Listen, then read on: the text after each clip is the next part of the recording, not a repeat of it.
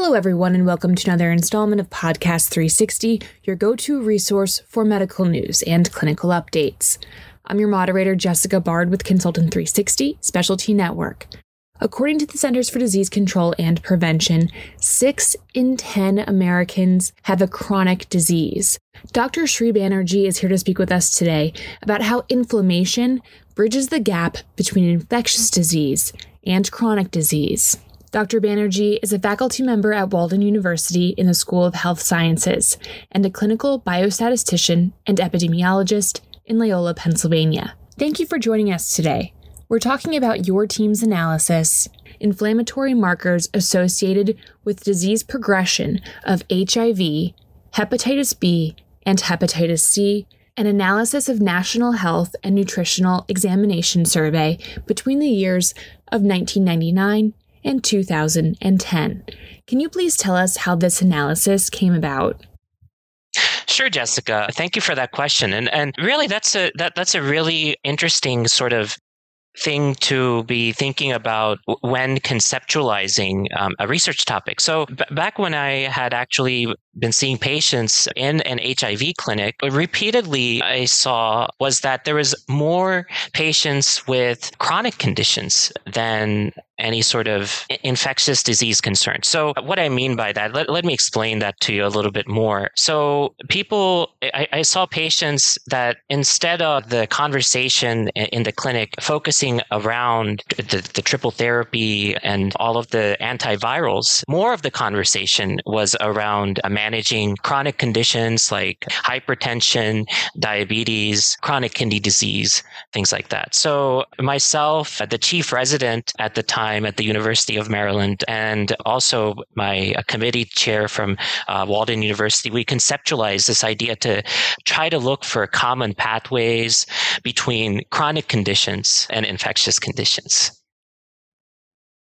So, can you get a little bit deeper here and give us more of kind of an overview of this analysis?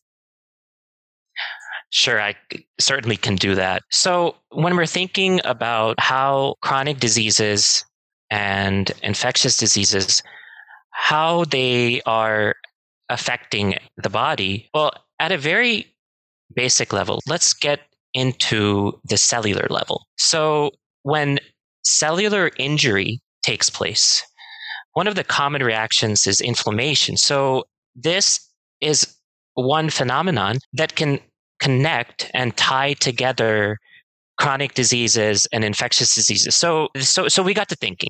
We got to thinking: what are the types of inflammatory biomarkers that may be indicative of this? And so we thought C-reactive protein might be one such uh, inflammatory biomarker. How does inflammation bridge the gap between infectious disease and chronic disease? Now, that's a good question. So, when we're thinking about inflammation and how to precisely really study that you know how how do you how do you study where uh, that gap is and and how how do you uh, create a design a methodological study design that was the challenge and so we had we had several options one option was to look at longitudinal outcomes and while we had that option we decided to look cross sectionally. So we were what what we did is we were looking for not only um, HIV but also hepatitis B and hepatitis C. But the main focus, most of the respondents um, were individuals that had chronic HIV. And so these viral infections, how they affect inflammatory biomarkers, this is what we were studying. So the independent variable or the predictor variable that we selected was chronic virus. And then the outcome variable was cardiovascular disease. So this is how we ended up studying this and ran a logistic regression model. Do your findings add any value to the current predictive scoring diagnostic systems? Jessica, that's a good question. And I think one that really needs to be looked at because you're right. Currently, there are so many risk scoring systems with the diagnostic equations. One such equation that I've used in a lot of my research is the Cockcroft Gault equation. And so this equation actually has uh, several predictors like creatinine, age, and others. But in some ways, there has been some research that shows that inflammatory biomarkers and tracking some of these biomarkers within predictive scores may actually add information to what is already available. What are the gaps in this research? That's a really good question. You know, Jessica, there's when you do research, there's always room that you can build on. And here is a situation where the findings were really interesting. So uh, we actually did see when there was C reactive protein, there was a stronger association between chronic virus and cardiovascular disease. So that means that we really need to look further into understanding what role C reactive protein precisely plays in the development of chronic diseases. So, one analysis that I think should be run as a follow up is instead of, like I said, an outcome variable being cardiovascular disease, if we replace that with cardiovascular mortality. And so this analysis was run in the National Health and Nutritional Examination Survey between the years of 1999 and 2010. And so, you know, again, the years still are relevant. The findings are still relevant today. And so the follow up study can be from this that there's actually information currently available for December 31, 2015. So all of these respondents can actually be followed up through all of these years. So that was a gap in the study, and I think it can be addressed by conducting a follow up study.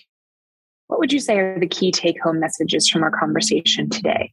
One key take home message I, I, think as we are collectively as a population trying to understand not only how to better manage infections how to better manage chronic diseases we're also trying to uh, figure out how to recover from the pandemic. So from covid-19 there's also a development of long COVID, how various organs are affected. What HIV does is, even though the immune system is actually not being affected as much because of uh, antiretrovirals, but what HIV is doing, it's still causing damage at the cellular level at in the kidneys.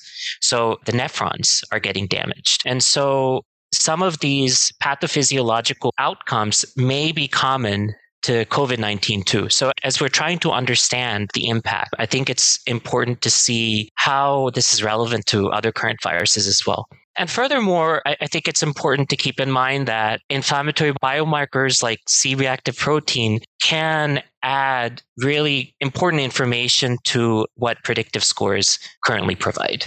So, those are the two main key take home messages. Is there anything else that you'd like to add today? No, uh, that's all. Well, thank you very much for your time. We really appreciate it. Thank you.